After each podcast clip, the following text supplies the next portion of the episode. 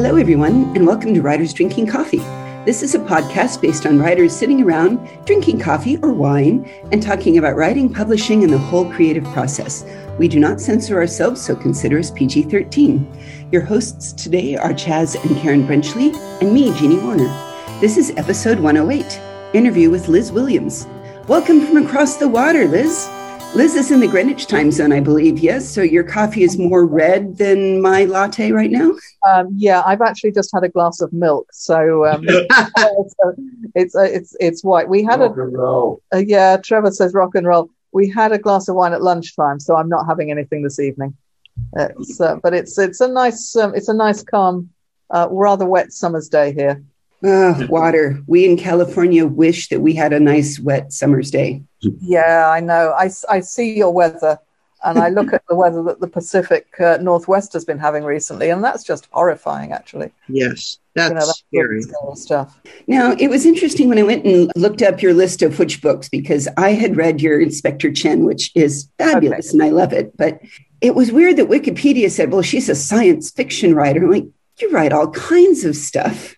Yes. so, what is your favorite sort of way to quantify yourself? If somebody said science fiction, fantasy, urban supernatural, occult, gothic horror, what what do you consider yourself mostly? Well, a lot of it, um, and this is an old fashioned term, but I actually like it. I, I, think a lot of what I write is science fantasy. Uh, I, I, grew up reading people like Jack Vance, and a lot of that stuff, um, in, you know, science fiction um, tends to be planet based. The technology is is there, but it's not deeply described. And I, I saw that as being described as science fantasy, and I still think that that's um, actually quite a good term. So it's it's not quite space opera because it's not it's not sort of right. far-reaching right. enough. It, it tends to be you know set on one or two planets. Um, but Vance got described as a science fantasy writer, and so did a lot of other people in the 60s and 70s. And I kind of don't see why we got rid of that term, except from a marketing perspective mm. um, because it's uh, you know the the market is very dominated by um, the people who want to sort of categorize and quantify everything in bookshops, and they tend to have a science fiction section and a fantasy section, not a both section. Right. Um, so I think that's where it came from. But I, yeah, I think I write science fantasy. You know, it's not hard science um, fiction. It's not um, very technological. Some of the tech is very weird. Most of it is improbable and couldn't actually happen. And I think um, you know that's a fantastical version of science and um, and how science works. So I think science fantasy does it as much as anything else. But um, certainly with the Chen novels, there's detective elements in there, elements of detective fiction. Obviously, um, there's also um, supernatural fantasy, urban fantasy to some extent. So I kind of feel like I, I want to have my cake and eat it. Really. well, I, I love that, and because I when I had read it, Inspector Chen it was it was a touch of police procedural but then it goes completely in different directions. It was like this was what i want police procedurals to be more like. And what i feel like their interpretation of lucifer did but i liked yours better. So oh thank you. I, I try and avoid a lot of um, i'm sure i do end up with a lot of cliches um, but i try and avoid them. And i wanted in the chen novels explicitly to avoid the sort of police procedural of the hard drinking um, detective who goes home and knocks back a bottle of whiskey and crashes out on his couch. I wanted him to have an actually quite a happy home life. Married you know, to a not quite human, yes. Yeah, married to a demon. And um, that's going to cause problems, but the problems in that marriage are external, not internal. And um, I kind of wanted to have it that way because I think there is, um, you know, there's a lot of sort of detective fiction in which the detectives aren't that, the protagonists are not that functional and um, as human beings. And Chen is quite functional, actually. Yes, yes, he is. I really, I, I very much enjoyed those, I, and I liked the um, the hell aspect too, or the other half of it. At the the the not anyway. Yeah, I had fun with I had fun with hell. A lot of the hell is um, in um, Chinese mythology. I didn't make a lot of that stuff up. Uh, oh. They have particularly baroque hell, so I did make up some elements of it. Um, I purloined, I guess but um, some of the actual hells depicted in Chinese myth and legend is, is deeply weird from a Western perspective. So um, I had a lot of fun with that. And I think that's where they've failed with Lucifer and some of the others, and, and even Constantine, of naming some of the other big fantasy things people might have heard of, is those all had multiple hells. And yet, when they made it for an American audience, they're like, oh, well, they won't understand. So we better make it the Christian series. And I, I feel like if they made Inspector Chen, it would do it a disservice to make it Christianized when it is very much not. Yeah, I'd have to resist that at all costs, I think, because um, uh, there's kind of a, a, sense, I think, somewhere that the um, the Christian hell does exist, sort of, in that universe. Um, but nobody actually goes to it because they're dealing solely with Asia. They don't really have that much to do with Westerners. They're not popping down to, um, you know, to meet uh, the denizens of, of the Christian hell. If anywhere, they, they do. Um, there is one where they sort of end up in one of the Indian ones. Um, and there are quite a lot of very baroque um, and quite interesting Tibetan hells which I wouldn't mind exploring at some point. Um, but I, I don't really want to sort of have um, standard Western devils with pitchforks and um, and Satan and that kind of thing in this particular series. Well, you have a, a much more global view of uh, magic and paganism and belief. I mean, I understand that uh, Karen was telling me you worked in Kazakhstan for a while.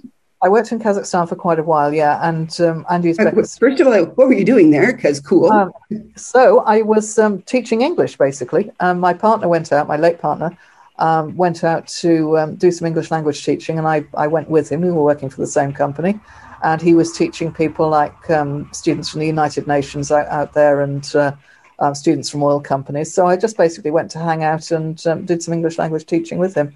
so that's why we were there, because that's one of my, the other sort of job strings to my bow. I'm an English language teacher, and that is gr- a great job to have if you want to travel, uh, because it can get you work pretty much anywhere in the world. And Kazakhstan was fascinating. It's, it hadn't long opened up. It was just um, out from under the Soviet yoke in about 96, 97.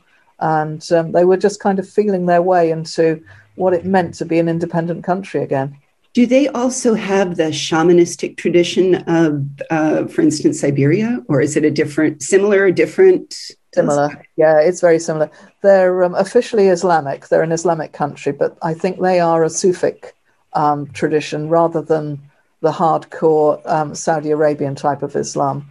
Um, they they don't like the hardcore versions of Islam. They're very kind of uh, mild and um, sort of a bit laissez-faire about it. You know, we they go to the mosque if it's a festival, but otherwise they don't necessarily go every week. Um, women are quite emancipated and always have been. And, um, you know, in comparison with some of the other neighboring Islamic countries, they're pretty laid back about um, secularization. Mm. But they do have this shamanic tradition alongside. And that's very similar to the um, form of Siberian shamanism that you find further up in Siberia and the Altai and in Western China. Were you able to use anything you learned over there about their traditions? Have you written about any of it?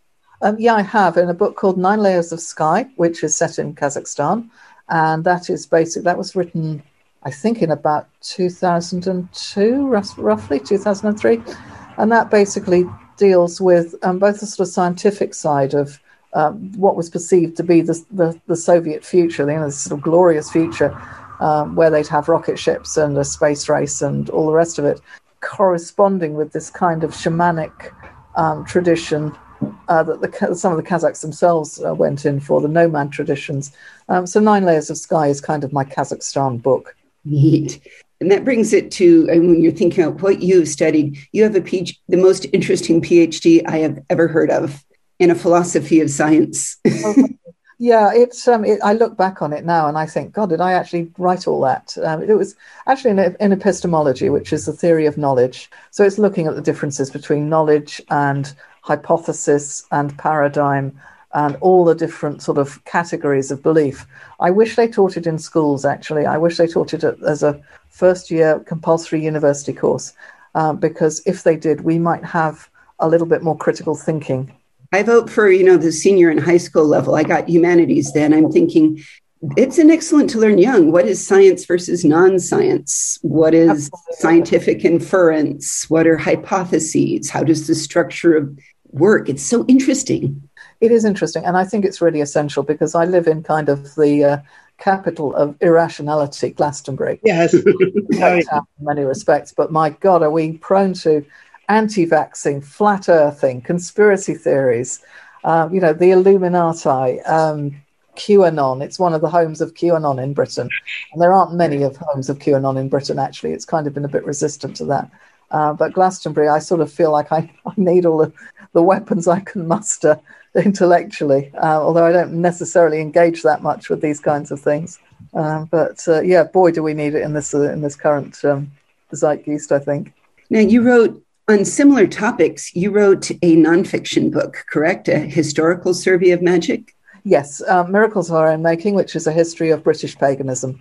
And when I say British, I mean um, primarily England, um, a bit of Wales and Scotland, and very little of Ireland. Ireland is obviously not part of Britain. It's a separate country with the exception of Northern Ireland. Um, but that in itself could be a whole other book because um, their magical uh, and pagan traditions are, um, are really fascinating. I, I so wish I'd, I wish I'd met you earlier when I was looking up for a book that I'm writing on. I need old gods. Well, here's some. No, no, older. What was before then? the series of the series of gods in England has been fascinating. It is fascinating. Yeah, I mean, because you don't just have uh, we don't know a whole lot about the Celtic gods and goddesses actually because they didn't write anything down. Um, so we do know them through um, archaeological evidence. We know them through Roman writings, but obviously the Romans brought their gods and goddesses over as well. You know, so I'm sitting about 30 miles away from the city of Bath, um, Aquae Sulis, where Minerva, Sulis Minerva, was a sort of syncretic Romano-Celtic deity. So um, you know, a lot of people have come over here um, with their gods. And the one that they fish representations out of the Thames that wash up on the foreshore most these days is Ganesh, the Hindu god. Really? Oh, yeah, because um, you know once you've you've asked him to do your your or you know requested help from him, um, you can make a small offering of his statue to the to the nearest river. And I, I, guess in India this would mainly be the Ganges, where people would ideally want to um, to throw their little statues. But um, you know, the, the Hindu and Indian communities in London are quite extensive. Um, so they threw him into the Thames instead, and he, he washes up all over the foreshores. Well, wait a second. Chaz, you frequently said how much you love the slow canal boats up and down in all over England. Is did, did you take along a Ganesh statue? Is that the secret reason?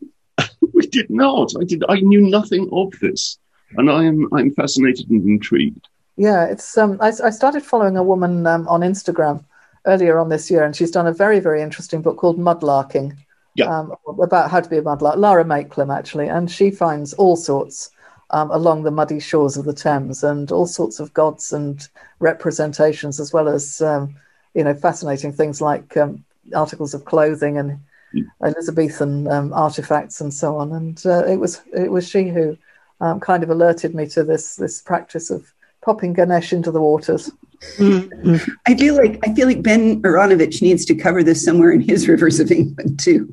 Yeah, I think, I, think, I think he probably does. I, I, don't know whether he does or not because I've been writing um, the, uh, the Comet Weather series features London quite heavily. I've actually been avoiding other fantasy work because I don't want to sort of take stuff on board. Right. I think you should write a story called "Popping Ganesh into the Waters." well, he, he does. He pops up in Embertide, which is the um, the third of the ah. um, the, the Comet Weather novels. Um, he's only mentioned um, because I wanted to make it clear that um, it's not just the Fallow sisters themselves who have these magical experiences. An awful lot of people do. Um, and different ethnic groups have their stuff as well because you know we are a multicultural society. It's unrealistic to um, have it solely as kind of white English people living in the countryside having these supernatural and magical encounters. Um, so it's not touched on very extensively, but I do want to make it really plain that other people are having their adventures alongside um, the characters in those novels, and, and some of those will be Hindu. That is sort of a, I mean, there's almost a meta novel or story to be written here of what if every, you know, there are 90, 90 ways of writing tribal lays and every one of them is right. What if every Absolutely. book of every metaphysical, pagan, magic fantasy all was happening at the same time and we're all absolutely true at once. Yeah, absolutely. And I, I want to uh, sort of have a world in which, you know, other people's realities are as compelling and potent for them as, you know, our own sort of myths and legends are, are for us. You know, it's because it's they're, they're living in the same landscape, but it might take a slightly different form for them. Your first couple books went right straight into winning awards. Yes, so the, the, Ghost Sister, Empire of Born, uh, Empire of Bones, you almost read them. uh, yeah, I um, I was very lucky with the Philip K. Dick, and um, we ended up, uh, we, went, we actually went out to Seattle for the Dick Awards. Uh, we went out to a Norwescon, which was great. And um, that was in about two, well, must have been about 2000, I think. And then Banner of Souls was nominated for the Clarke. Um, so I, I, you know, I, I'm, I'm like always the bridesmaid, never the bride. I haven't won anything, um, but I'm quite regularly nominated. So uh, you know, hey, that's good enough, really. Woohoo! Now, Dark Mind, and sorry, Dark Land and Blood Mind. I would say Dark Mind and Bloodland, but that's not oh, right. Nice, actually, I think I'll just start returning. To Those those are more uh, Norse mythology, then. So they are, yes. I, I, I, am not quite sure why. I, I wanted to sort of, I went into a kind of a wintry phase and I do like Norse mythology, um, but um, it's it's it's also Saxon mythology as well. It's it's again it's the it's the mythology of the uh, the British Isles as well as um, of Scandinavia and northern Germany. And but sometimes that can take a very dark turn, as we know. You know, politically, it's it's a bit of a symbol for groups whom I don't particularly care for, and so it's quite interesting to play around with that um, sometimes. I'm fascinated by the whole Marvel take on it, actually, although I haven't seen any of them. I, I kind of don't get a lot of time to watch films. Wow. And, um, I, I, you know, at some point when I get the next get the flu, I'll I'll watch all of them. Um, but it's I'm quite interested to to see what they're doing with Loki and and so on. And uh, I see a lot of memes to the extent of, "Oh my God, he's made bisexual." You know, our civilization is crumbling. um, you know, the, the, guy has a has an affair with a horse. He yep. is a horse. Well, he's a, he's a, he's a mare. Not only does he turn himself yeah. into a horse, he turns himself into a girl horse. Yeah, he's a girl horse, and he gives birth. As far as so, so you know, this is in the the original myth. So the original mythology is, I think, a lot more interesting than um, some of the people who are taking it on want to make it. Well, yeah, but that that's kind of I mean, you know, you've just gone through the extreme list of extreme right wing, don't believe in anything people having just having and having Loki just be bisexual is so horrible, especially over here. The that kind of rigidity is even in even in the non-extreme right wing, it's it's it's still kind of ew icky. And I'm like, oh come on, meet people, you know, oh, meet yeah. people. It, yeah. it, truth be told on that, it's, you know, in America, women aren't quite equal citizens. So the idea of why would you, why in the world would you turn yourself into a woman when they are so lesser? But people forget yeah, that women weren't really lesser in a lot of the Nordic countries. No, it's, um, well, I think um, I gather this from um, Karen and Chaz's and my mutual friend Kari, actually, Kari um, Sperring, who is a, a medieval um, historian. Um, and she said that the, the Vikings certainly had a pretty enlightened, for the time, attitude to women's rights and, um, and the legal system. Yeah, I've heard that too. Okay. Uh, but yeah, that's that's something that um, you know I think sort of gets swept under the rug. Britain's not not as bad. We we have um, quite a lot of homophobia and uh, a certain amount of anti-trans stuff here, um, but I don't think it's quite as rigid because we're not such a religious country. Now, I was thinking of other things up in the Nordics. Have you ever, looking at the Swedish and Nordish mix, have you ever jumped over to Finland and played? Isn't it the Kalevala? Have you ever played with the bird eggs and uh, Oh, wow. no, I, I never have. Um, the Kalevala, or however you pronounce it, I don't know how to speak Finnish. Um, was something that I was reading when I was um, really quite young. So I went through the whole thing in the Larousse Book of Mythology, and it's very dark. And uh, we did go to Finland a few years ago. We went uh, as a guest of honor to um, Finncon, which was brilliant. And um, I, I did have a sort of few panels on it then. Liz, so can, you, can, can, you talk some more about Comet Weather and its sequels? Because this was a it's, a it's, a project that I just found fascinating.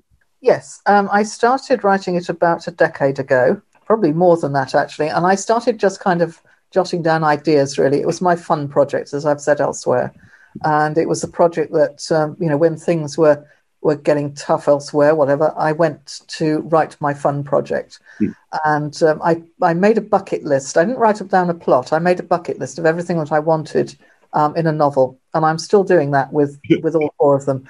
I'm not plotting. I'm pantsing definitely, uh, but I'm writing down this bucket list of things that I want in in the novel. So in the last one, um, which I'm doing at the moment, Salt on the Midnight Fire.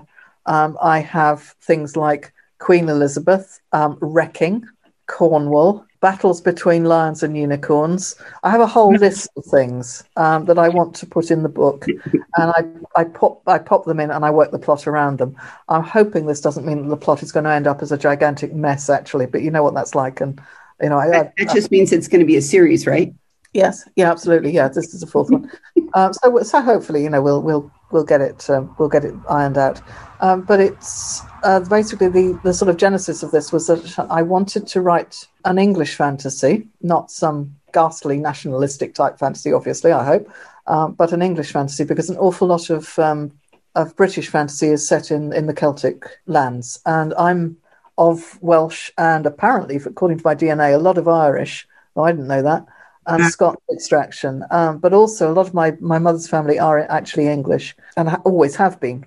And I really wanted to do something set in southern England because A, I live in it, um, B, I know an awful lot about it.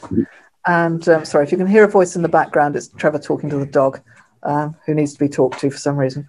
And I just wanted to focus on the southern counties of, of England and kind of keep it to there. Obviously, the southern counties include um, London, you know, this is the capital is absolutely massive when it comes to um, layer upon layer of mythology and legend. Um, so the characters kind of move back between London and the countryside. So there's a sort of tension there between you know the urban stuff and the countryside stuff. And there's a certain element of never the twain shall meet.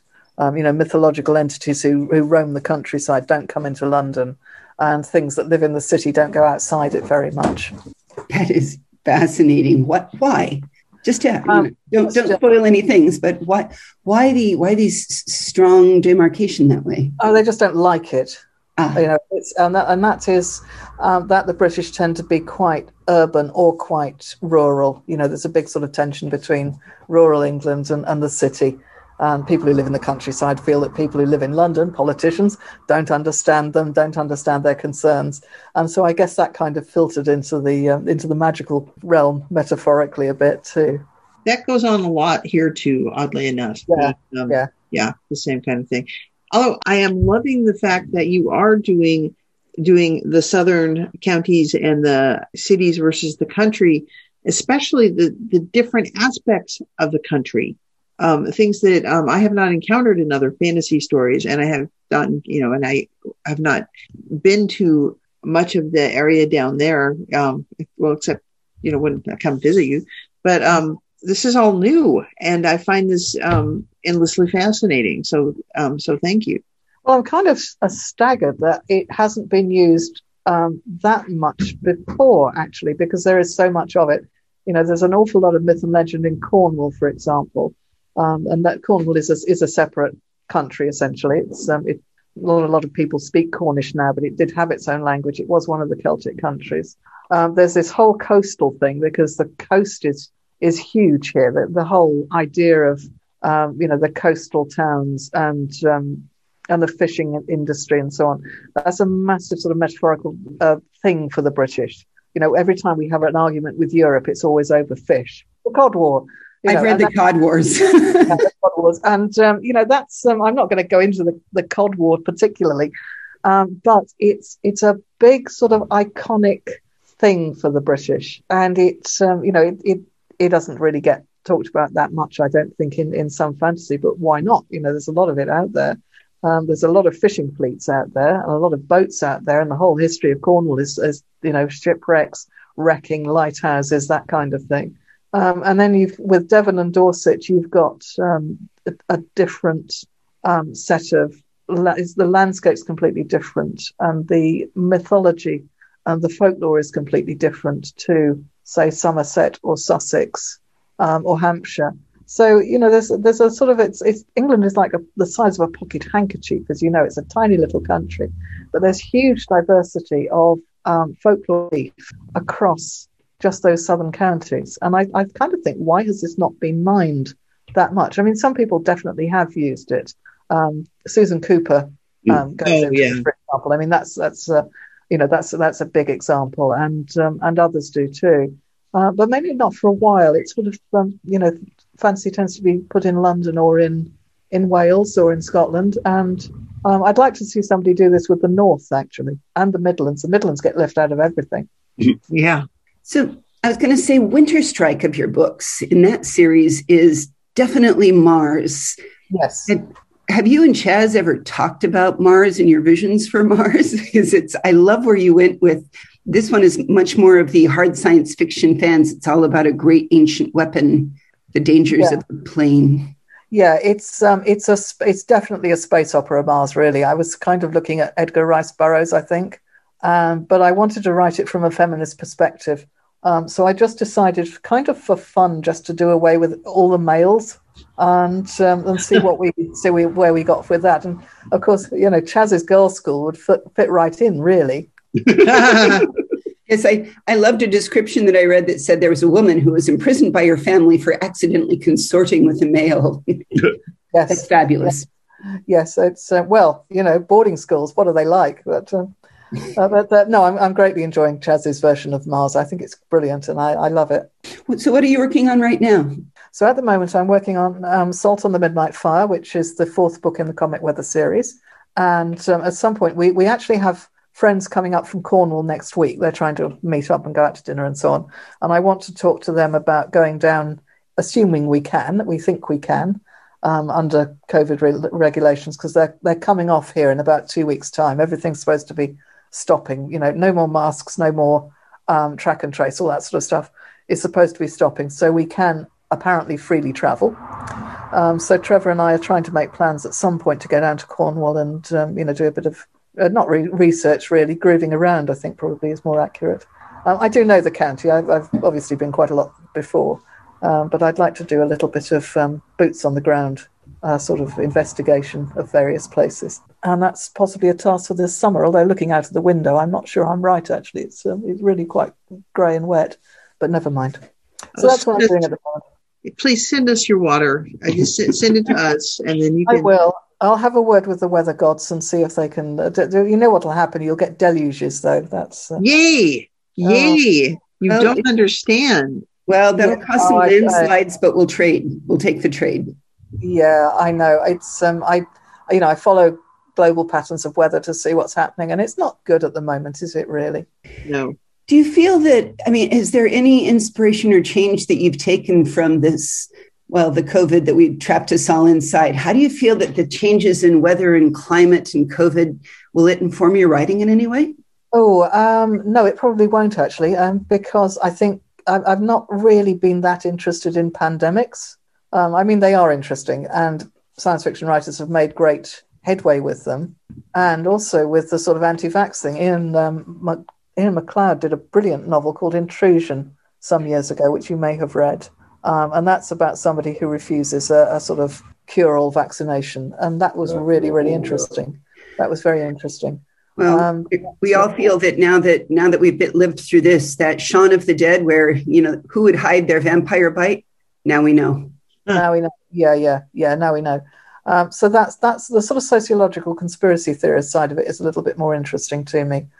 Uh, but I'm probably just going to leave the, the actual pandemic itself and um, and similarly alone. I think um, you know it's not where I'm heading uh, creatively at the moment. It's uh, lockdown has been fantastic for me in terms of actual writing, though I've written a lot because um, I kind of thought you shouldn't waste this. There's so many people we've chatted that have said you know they felt almost paralyzed in all of this. So you you've been energized by it. That's amazing. Great. Yeah, I, yeah, I totally was because um, prior to lockdown, I was running in lots of different directions.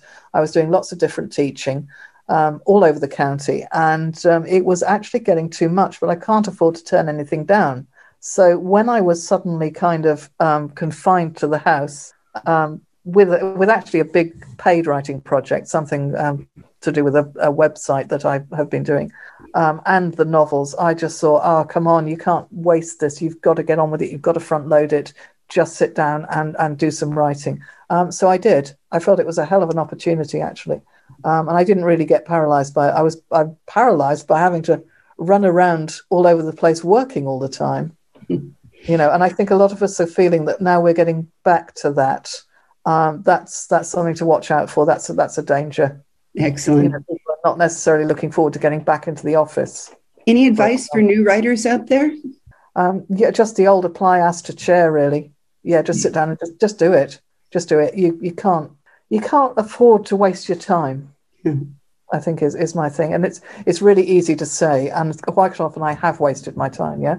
And quite often we do find that there are things um, that we've got to do children, animals, work, life, medical stuff. You know, obviously all of that stuff really gets in the way. But as far as you can, um, you know, kind of seize the day, really. That's beautiful. We will put links to Liz's stories and the interesting things we mentioned on our website, which is www.writersdrinkingcoffee.com. You can also find us on Facebook or Twitter. Uh, Liz, if somebody has a question and they uh, want to ask it of you, can we count on you to answer back? Oh, totally. Yes. Yeah. I'm on, um, they'll find me on Facebook. Fantastic. You've been listening to Writers Drinking Coffee, a labor of love and enthusiasm put together by the hosts. Our main web support magic is brought to you by Deirdre Schween, and our sound engineer and backup web spider is David Welsh. Our intro music is Pretty Maid Milking a Cow, and our exit music is Breakfast with the Morning Person, both by Michael Engberg. You can hear more from Michael Engberg on manyhatsmusic.com. Our podcast sponsor is Jackal Designs, who's let you all buy cool WDC swag like our new 100 episode t shirt. And hey, thanks for listening out there.